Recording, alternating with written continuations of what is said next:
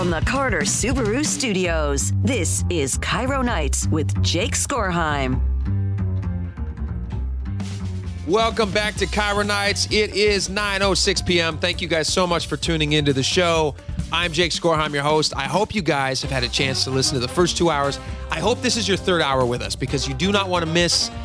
We got so much stuff in the show. Honestly, we got so much stuff before right now that if you're just tuning in right now, you've done yourself a great disservice. So after this hour, don't tune out now. Keep listening. I don't want you to go anywhere. But if you haven't, download the podcast, KIRO Nights with Jake Skorheim. We load everything up there almost immediately after the show, so you can get all of this great stuff. It's H D. Put me right in your pocket, right? Just like stick me right in your pocket. I'm available to you whenever you want. That sounds kind of pervy. That's not how it's intended, but if it gets you listening, whatever. I mean, like if that's what you're into, enjoy. All right, uh, we got a lot of stuff to get to. First off, this story was a real bummer when I heard about it this weekend. Did you guys hear about Richard Sherman, that Richard Sherman story? Um, let's see, uh, former Seattle Seahawks, this is on My Northwest, you guys can read about this there. Former Seattle Seahawks star Richard Sherman was arrested for suspicion of D U I at approximately four a.m. Saturday, the Washington State Patrol confirmed. The retired five-time All-Pro cornerback, thirty-five, was subsequently booked into the King County Jail, officially rostered at the jail at four fifty-one a.m., according to KIRO News Radio. That's us. Richard Sherman waived his right. This is today. This is the update. He waived his right to appear in court this morning over the drunk driving arrest this weekend, with his arraignment expected to be on Wednesdays. Um, not Wednesdays, plural, just Wednesday, the day. Uh, Washington State Patrol troopers claimed he was driving seventy-nine miles per hour in a sixty mile per hour zone. Sherman admitted to having two margaritas, and officers detected signs of intoxication, according to W S P's report. He's currently out on five thousand dollars bail and was ordered not to drive until his arraignment date. This is one of those stories when I saw this, I thought it was such a bummer. Uh, we can talk a little bit about Sherman's twenty twenty-one arrest, which was also a bummer. But so the reason I find this so disheartening, not because, like, I like Sherman. He was a great part of the Seahawks. I have so many wonderful memories, uh, his interceptions, uh, his trash talking of San Francisco, uh, the Super Bowl, the Legion of Boom, all the things that Richard Sherman was a huge part of with the Seahawks and then became a huge part of with our lives. I owe him a great sense of thank you, a great sense of uh, debt of gratitude, I should say, to Richard Sherman.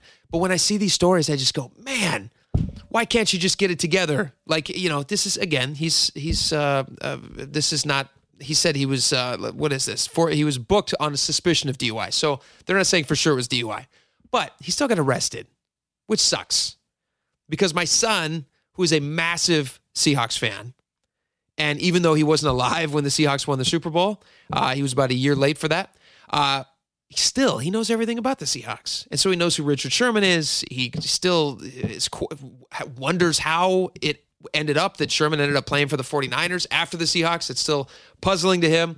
But so when the story came out this weekend, my wife and I were kind of looking at each other like, oh, man, this is a really bummer. We didn't want to talk about it too loudly because I didn't want my nine-year-old to hear because it's like one of his heroes. And this is a bummer. It's a real bummer. And then this also reminded us of uh, going back into Sherman's twenty twenty-one arrest. Um, I don't know if you guys remember that, but Sherman was previously arrested. This is all in the My Northwest article. You guys can check it out there if you're interested. Uh, Sherman was previously arrested in July of twenty twenty-one in Redmond after police said he crashed his S U V in a construction zone and tried to break into his in-laws' suburban Seattle home. His father-in-law, Raymond Moss, told officers that he armed himself with a handgun and fired pepper spray at Sherman to protect his family. Sherman, who said after the arrest that he was deeply remorseful, pleaded guilty in March twenty twenty-two to two misdemeanor counts, first-degree negligent driving, second-degree criminal trespass. He also admitted to a criminal infraction of speeding in a roadway construction zone. Sherman said, "I'm grateful for the community we have and the way people continue to accept you, even though you're a flawed human being and make a mistake," Sherman told the court. In the plea agreement, Sherman was also placed under court supervision for two years and additionally ordered to attend a D U I victims panel. This is all back in the twenty twenty-one arrest. And and why it's interesting now is because does this come back into play? And does this have anything to do with what happened over the weekend?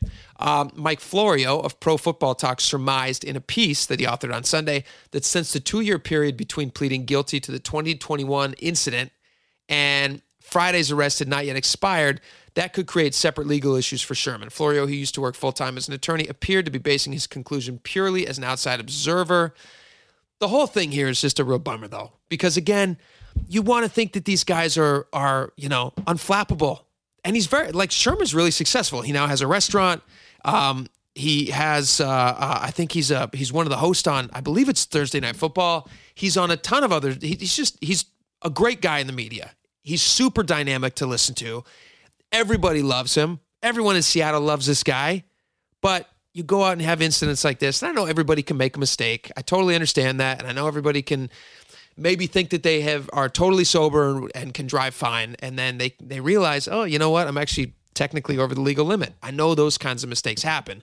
But if he has this thing back in twenty twenty-one, and now he has this thing again now here in twenty twenty-four, there's a pattern there that I don't like. You know, I've had I've had friends, like I know people who've been arrested for D U I, who've been pulled over for D U I, who thought they were fine to drive. They weren't swerving all over the road and going crazy. They were pulled over for something else. And they had happened to have been at a place where they had had a drink and they thought they were totally fine to drink. There's probably not many of us listening who haven't been in a similar situation where you have a, a drink earlier in the night and then you think to yourself, you know what? I'm going to wait this out a few hours. What is it like? It's an hour per drink is basically what they tell you to do. So your body can, you know, burn that alcohol off. But I hope, I hope that, uh, you know, I hope that he figure this, figures this out. With my friend who this happened to, uh, it totally changed his life. He won't even sniff alcohol if he knows that he has to drive that day. I mean, the P T S D of going through ex- the experience of being arrested and, you know, having to explain to your family that you had a, a D U I, that's a big deal. And people don't, you know, a lot of people learn from that. I hope that Richard Sherman learns from this. I still wish him the best. I'm a huge fan of his.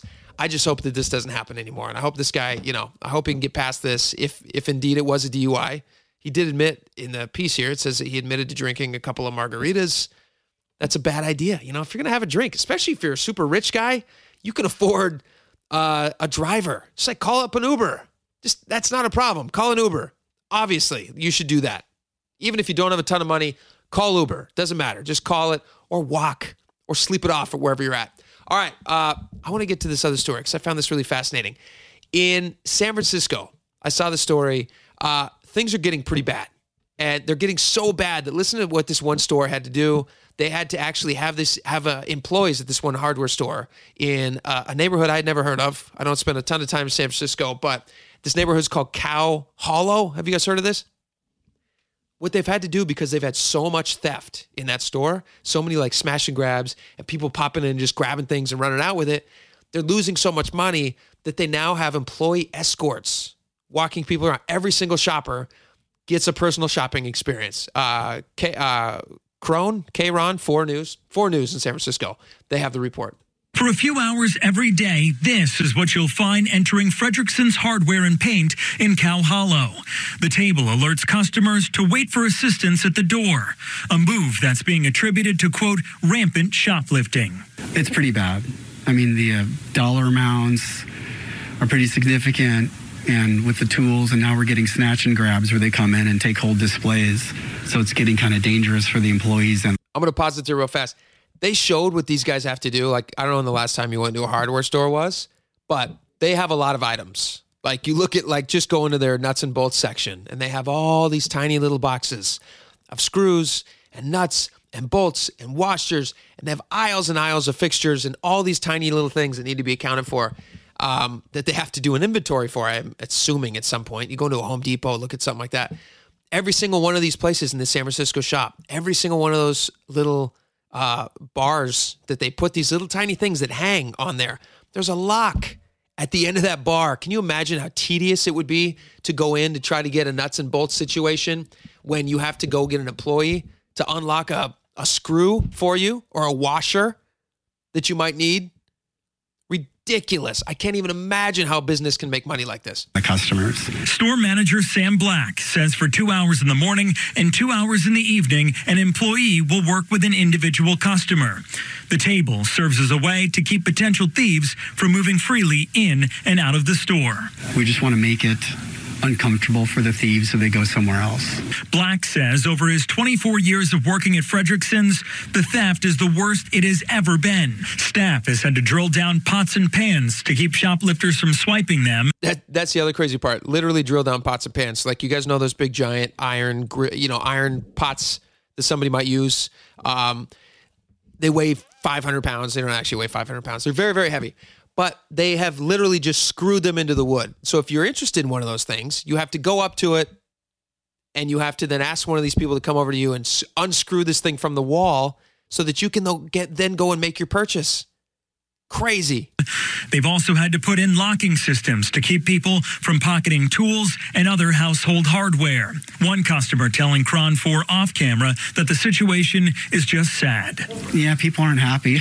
The regulars just, um, they can't believe it. Like, we can't believe it, but, you know, they've been really understanding. Black says he and his staff had to try something because they had not much success getting help from city leaders or the police.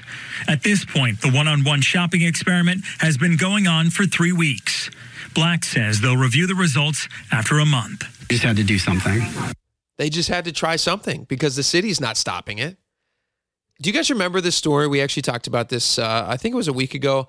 There was a local store here who has been broke. I believe it's a restaurant, local restaurant here. They talked to uh, our buddy Jason Rantz over on the Jason Rantz Show on seven seventy K T T H.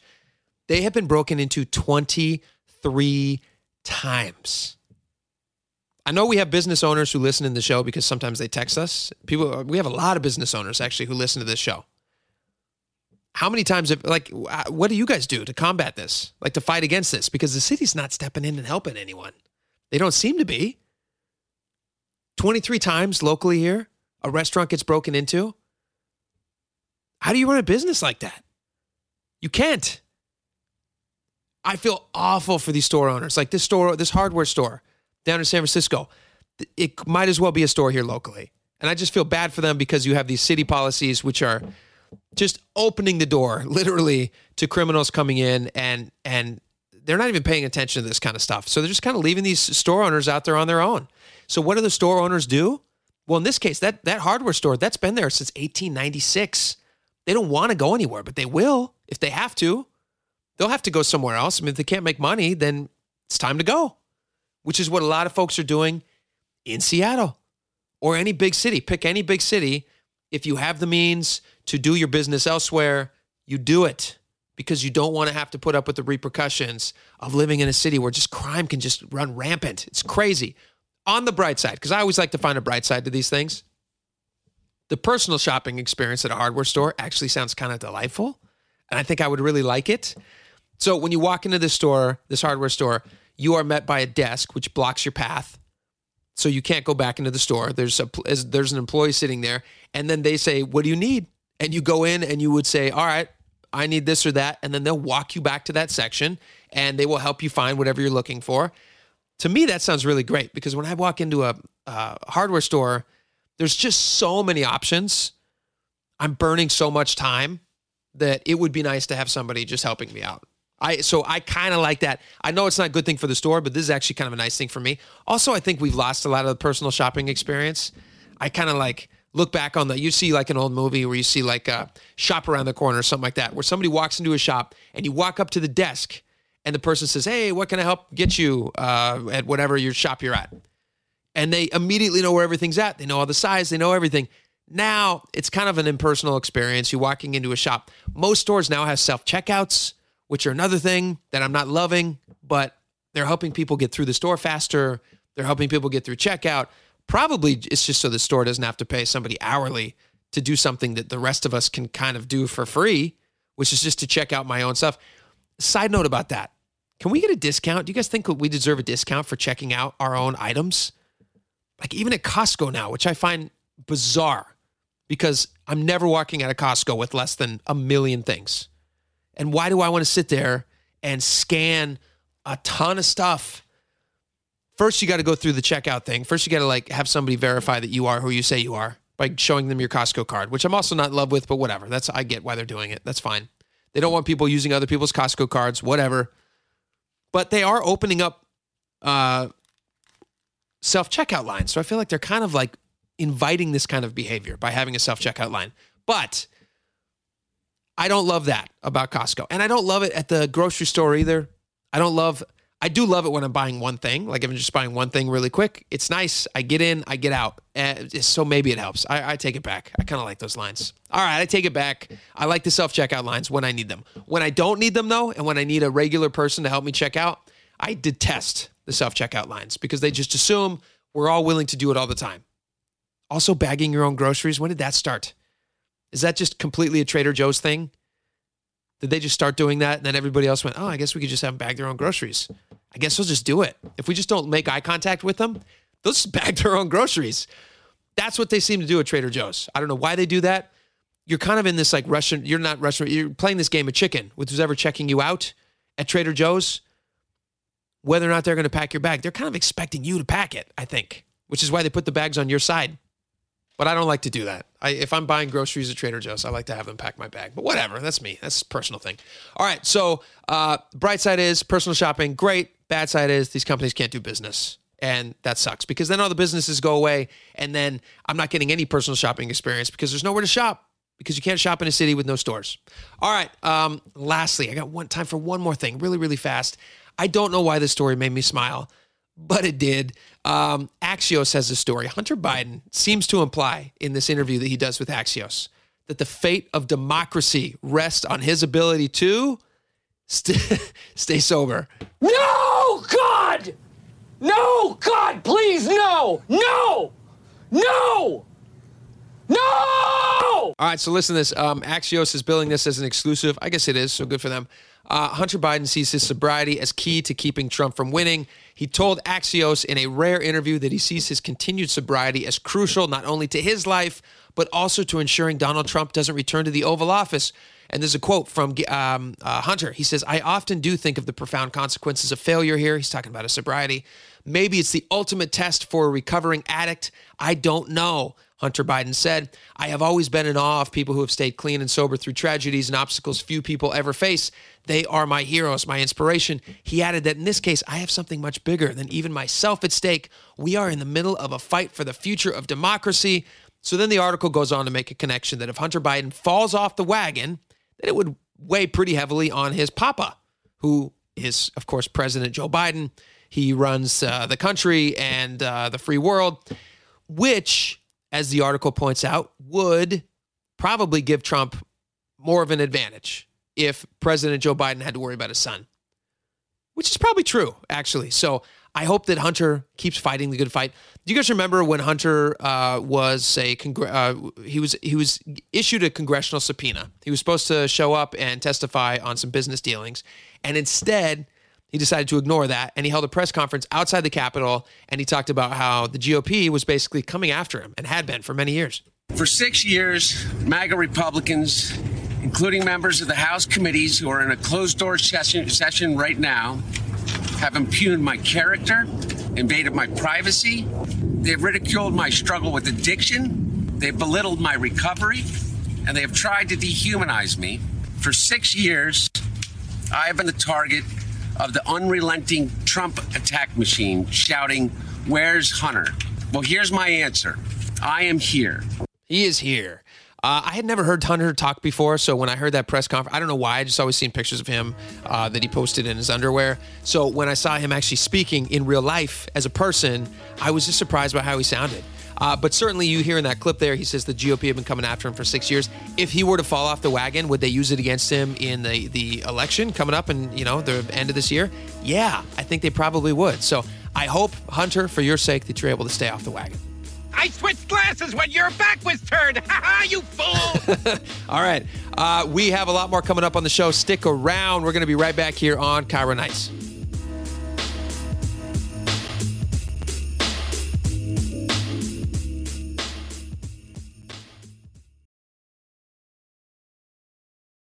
You're listening to KIRO Nights with Jake Skorheim. Welcome back to KIRO Nights. All right, I got one of my favorite buddies on the show right now. He is a star over on seven ten Seattle Sports. He is, of course, Dave Wyman from the Wyman and Bob Show. Welcome to the show, Dave.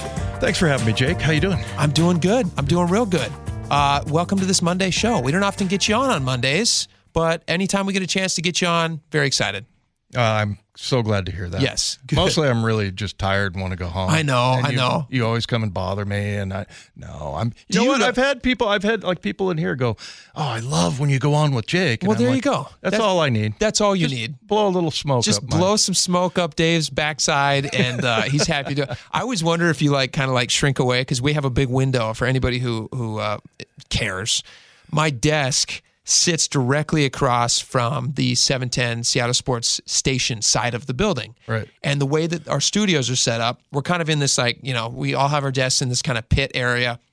And then we have these big giant windows where we can see into the studios and see the talent uh, doing their work. Yeah. And so I, I'll kind of look up from my desk and I'm like, I'll try to make eye contact on a day that I'm like wanting you to come on the show, because I'm just gonna, you know, try to get get a head nod or something like that. But I always think that, oh, if he knows what I'm doing, because, you know, it gets late at night and you want to get home and my show's late.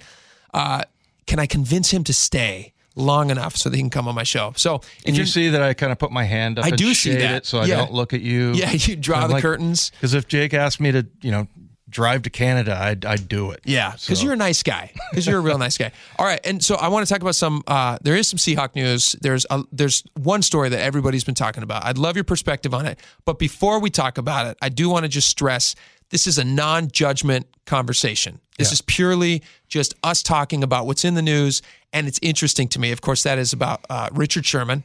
He was arrested over the weekend on suspicion of D U I. He had a court case today that he decided he wasn't going to go to, which is well within his right. Um, he posted bail, so he's out on five thousand dollars bail, and I think he has his next uh, case date on, or hearing on Wednesday to determine whatever. Yeah. So was this a big topic on your guys' show today? Well, we brought it up, obviously, because, and then Shannon Sharp was talking about it on his podcast, and uh, yeah, and it just, it, it's... for me, it's kind of sad because, yes. you know, and Sherm really is a nice guy. Um, I think he, he got very jaded as you remember um, when he was really, really good early on, and he was a fifth round draft choice and nobody knew who he was, yes. but he was kind of a loudmouth. And so he actually went on the streets in kind New of, Orleans. Kind of a loudmouth. Yeah. Yeah. Just a little bit. Just a little bit. Yeah. And uh, so he was interviewing people. It was before the Super Bowl and the Seahawks weren't in, in the Super Bowl. And so he was going around and asking people, what do you think about Richard Sherman? And they were like, oh, that guy's a, you know, he's an idiot. He's a punk. He's this and that. And and then he was like, hey, I'm Richard Sherman. He was really oh, funny hey. about it. Yeah. yeah. yeah. And he's a funny guy. And he, you, he is. You guys, you guys are both alumnus of the same school, right? You both yep. went to Stanford. Yep. Yeah. Right. And he's, and he was bragging about how he's the only, he was the first guy, uh, or I think football player out of Compton. To uh, because Compton pretty pretty rough town, but actually yeah. that's not true because I played with a guy named Joe Kane, who was a, a linebacker that uh, also out of Compton. Yeah, that was from Compton, straight but, out of Compton. Yeah, right. exactly. So you know, it, but you see this and you just go, man. Especially it's the second time. I know. So that's that's the one that I always, you know, to me, I always think, what if you were in that situation and you hurt somebody or killed somebody? God totally. forbid. Yeah. I mean, I. I, you know, if I had to go to jail, whatever, uh, I don't think anything could match my guilt. The guilt that you had done. So you made a personal choice for yourself, but affected somebody else. Yeah. Yeah. So, so that's the part that I, I'm just like, oh, man, how do you not think that? And I understand, like, I've been out, I've, you know, gone to dinner and had one too many drinks or whatever it was. Thank God I was, you know, either my either my wife was driving or whatever. Yeah. You know what? Knock your wife up. Because then you got you That's got a what designated I did. driver. That's what I did. Yeah, my wife's pregnant right now, so I can drink as Fantastic. much as I want when we go out. and I have a your de- chauffeur. Yeah, that's why I have four kids now, Dave. It's because of, because of my drinking problem. Jake, I think you have a problem. Yeah. yeah. Uh, no, yeah. but like when the story came out over the weekend, I my wife was like, "Oh, did you see Richard Sherman got arrested yeah. for D U I?" And I said, uh, "I said, oh man, it was one of those stories. I felt such it was such a bummer." to hear the news, because I have such a soft spot in my heart for this guy. I love what he did for Seattle. Yeah. Legion of Boom, Seahawks. I loved his brash attitude. The guy we were talking about a second ago with the chip on his shoulder, who was just like, hey, world, you know, like middle finger, mm-hmm. you don't appreciate me. Like, I'm the best. Yeah. I love that attitude. Like, I just, I, I find it so appealing in my football players. And so, but I don't love when guys get arrested for things that are completely avoidable. And so the other thing is, like, my kid, who I've talked to you about, he's a massive football fan. Mm-hmm. And so even though he wasn't alive when Sherman was part of the Legion of Boom and with the Seahawks, of course he knows everything about him because he knows everything about the Seahawks, which is why he has a poster of Dave Wyman on his wall. He does. He has two, actually. Well, I gave them to him, so. Well, that's true. No, I was but, like, here, can you take these, please? Put them on your. But he loves phone. them, actually. Yeah, no, he's a big fan. And so, so we were like whispering about this around my house this weekend, because I was like, I didn't want my nine-year-old son to hear yeah. that Richard Sherman got a D U I. Right. And you know, there's just that part of the story where I feel like, ah, oh, I'm, I want to be protective of this guy, but at the same time, this is definitely not behavior that we should encourage in any way. Yeah. And, you know, it's tough. It's like, that's just a tough conversation with yeah. your kids. You know, it's like, you don't want to wake them up to reality, right? No. Like you don't want to show them the, the underbelly. Um, so yeah, that, that's, that's a tough one. Um, you know, we're, it's kind of like you, you mentioned earlier before we started talking, um, about, um, you know, never meet your heroes. Yeah. Yeah. yeah. I have a story real quick. Um, so I had three posters on my wall, and they were, and for anybody that's an old timer like me, I'm fifty-nine. Um, when you were at school, they had like an order form where you could, you know, fill out like, I want this book and I want, and I don't remember what the company was. Scholastic. Is that it? Yeah. No way. Yeah, uh, I think well, at least it was when I was in school, and yeah. that was like thirty-five years ago. So um, I, I had... For whatever reason, I mean, at, in like the fourth or fifth grade, like I knew I wanted to be a linebacker. So I had three posters of linebackers. One was Robert Brazil, and he was a uh, linebacker for the Houston Oilers at the time. And then the other one was Jack Lambert, which I still have it. Oh, really? Yeah. And my oh, mom sweet. framed it for me because when I was in high school, I put a little... Um, little bubble uh, out of coming out of his mouth that says, "Don't bleep with me." And my mom actually thought that was funny. It is funny. And, he, and so, and then the third guy was a guy named Randy Gradishar, and he was a linebacker, and he just actually went in, I think he's a nominee for the Hall of Fame. He was a great linebacker. And so when I, I played in Denver, it was my first year there. And um, this is with the Broncos. This is with the Broncos. And, um, we were getting ready to play San Diego. I'll never forget this. And I think it was the breakfast before, like the pregame meal. And I went up to him and I just said, "Hey, you know, Randy, I'm, I've had your poster on my wall and I'm this and that." And, and he, he did everything he could to let me know he had no idea who I was. Oh, and man. And it, it was like, and he just kind of went on and on about it. And I'm like, you're like, dude, I'm in the N F L too. I'm playing you. Yeah. Like this is, this should be a cool moment for you too. Yeah. Well, I mean, yeah, for him, you know, if somebody comes up and says, "Oh, I'm a huge fan. I had your poster on my wall when, when I was a kid. kid, you know," I mean, you'd think, "Oh man, this is great. So great to meet you." It's like a full circle moment. Yeah. Yeah. But you know, you've talked about the chip on your shoulder. Um, I went out and had probably one of my best games. I scored a touchdown on yes. a fake field goal. I knocked a couple passes down. I had like twelve tackles, and I think it it kind of fueled me a little bit. But mostly, I was just like, "What a punk!" He could have been. You know much what I cooler. want to say? Yeah, yeah, yeah. yeah. No, he could have been much cooler. Oh man, and I just yeah, it was. Uh, it, so anyway, I mean, yeah, you find out later in life that, you know, these, they're just people. They're yeah. just human beings. Maybe he's not the greatest guy in the world or they make whatever, mistakes but, like all of us. Yeah, exactly. So anyway, there's that's, my, there's my uh, never meet your heroes story. Never meet your heroes. Yeah. Uh, well, that's Dave Wyman. Thanks for coming on, man. I appreciate it. You got it, Thanks buddy. for sticking around this long to, to do it. All right, uh, Dave Wyman. Catch him every day on the Wyman and Bob Show over on seven ten Seattle Sports, and uh, never meet your heroes for sure. All right, we're going to be right back here on KIRO Nights.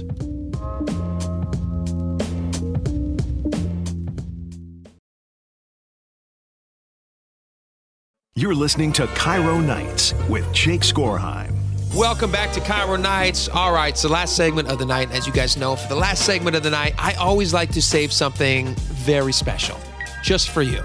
It's kind of my enticement. It's my dessert at the end of this meal that we set for you every night. And I found this really interesting, actually. So I really, I really was actually excited to tell you guys about this. I read this last night in this book. So I did not know this information, but I found this fascinating. I did not know that. So listen to this. Do you guys know, uh, if you've heard of the Nobel Prize, obviously you've all heard of the Nobel Prize, but you probably didn't know, or I didn't, so I'm assuming that you didn't. You probably did. Actually, you're you're all... I got a smart audience. You guys all probably knew this information already. But let me tell you, for the two or three of you out there who are like me, who don't know a ton of stuff, then I found this really fascinating. Do you know how the Nobel Prize came to be or how it was funded? So the Nobel Prizes are, I didn't even know this was more than one. There's more than one. There's six separate prizes, actually, that according to Alfred Nobel's will, which was back in eighteen ninety-five, are awarded to, quote, those who during the preceding year have conferred the greatest benefit to humankind, which sounds really grandiose and really great. So that's what the Nobel Prize is. Hey, Park, what is that? Don't bother me now, sweet. Can't see I'm busy. Yeah, but what is that? It's a major award. A major award? Shucks, I wouldn't have known, Dad. It looks like a lamp. Well, it is a lamp, you nincompoop, but it's a major award. I won it. Damn hell, you say you won it? Yeah. Yeah, mind power, Swede, mind power. So I'm reading this book right now uh, by an author whose name is Douglas Brunt. And I believe he's also the husband of Megyn Kelly, actually. But he's an author, and he's a really great writer. And he's got this book out, and the book is called The Mysterious Case of Rudolf Diesel, Genius, Power, and Deception on the Eve of World War One. That's a pretty mouthy title, I understand that. But the name you probably caught there was Diesel, Rudolf Diesel, as in the inventor of the diesel engine. And so in this book, he's detailing a really, truly fascinating rags-to-riches story. Rudolf Diesel came from abject poverty. Um, he was a, he was like moved all around, and all the, he was a migrant to all these different countries. He was like going through. He was basically rushed from one country into another, and he ends up having this great success because they identify that he's kind of a genius. And so he ends up being this engineering genius. He goes to all these really fancy schools, and he ends up inventing the diesel engine. And up until that point, people were still using steam engines. So he's he has changed the world, literally has changed the world. But this story is not about Rudolf Diesel. This story is about Alfred Nobel and the Nobel Prize. So in the book, they talk about a bunch of his contemporaries. One of his contemporaries was Alfred Nobel, who is the benefactor, uh, who, you know, they award the Nobel Peace Prize in his honor every single year. But listen to this. Were it not for this bad reporting, we probably wouldn't even fa- have the Nobel Prize. So uh, this is from the, one of the footnotes, which I found fascinating. I actually like took a picture of this last night. I'm reading this. It's like eleven thirty at night. I'm laying in bed. I'm like, oh my gosh, this is so interesting. And footnotes are great, by the way. Uh, you should read footnotes. So, okay, this is from the book. When Ludwig, Ludwig uh, Nobel died, that's Alfred's brother, in April eighteen eighty-eight, French newspapers incorrectly reported the death of Alfred, who was, in fact, alive and well. Alfred then read his own obituary, which was a scathing critique of his life and work. The obituary named Alfred a merchant of death and declared that his invention, dynamite, killed more people faster than ever before. Alfred was so disturbed at this potential posthumous reputation that he later changed his last will and testament to bequeath his entire fortune to a new foundation that would award a series of prizes to those who, during the preceding year, shall have conferred the greatest benefit to mankind. What was so crazy about that? One, I had no idea that Alfred Nobel made, how he made his money. I just assumed super smart scientist, which he was. He was a super smart scientist. But during his lifetime, he used that science knowledge to, because they have like the Nobel Peace Prize. Like that's what they call it. They call it the Nobel Peace Prize. But what did Alfred Nobel sell during his lifetime? How did he make all his money? A lot of, am- like a lot of bomb, like dynamite. This is the guy who created dynamite. Uh, also, his family made a ton of money digging for oil. They were oil people. The three Nobel brothers had were massively successful in the oil industry. And so you have this guy who, you know, reads this tiny little newspaper blip that says he was a merchant of death, and he suddenly is looking back on this life that's not over yet. He was still alive at the time. And he's like, oh my gosh, people are going to remember me as this guy who killed a lot of folks because I invented dynamite and I dug for oil and all these different, they probably didn't care about the oil back then, but I, I invented all these things that people died from. And then, and they have a ton of great, you know, ton of great uses too, obviously. Uh, but yes, people have died from his invention.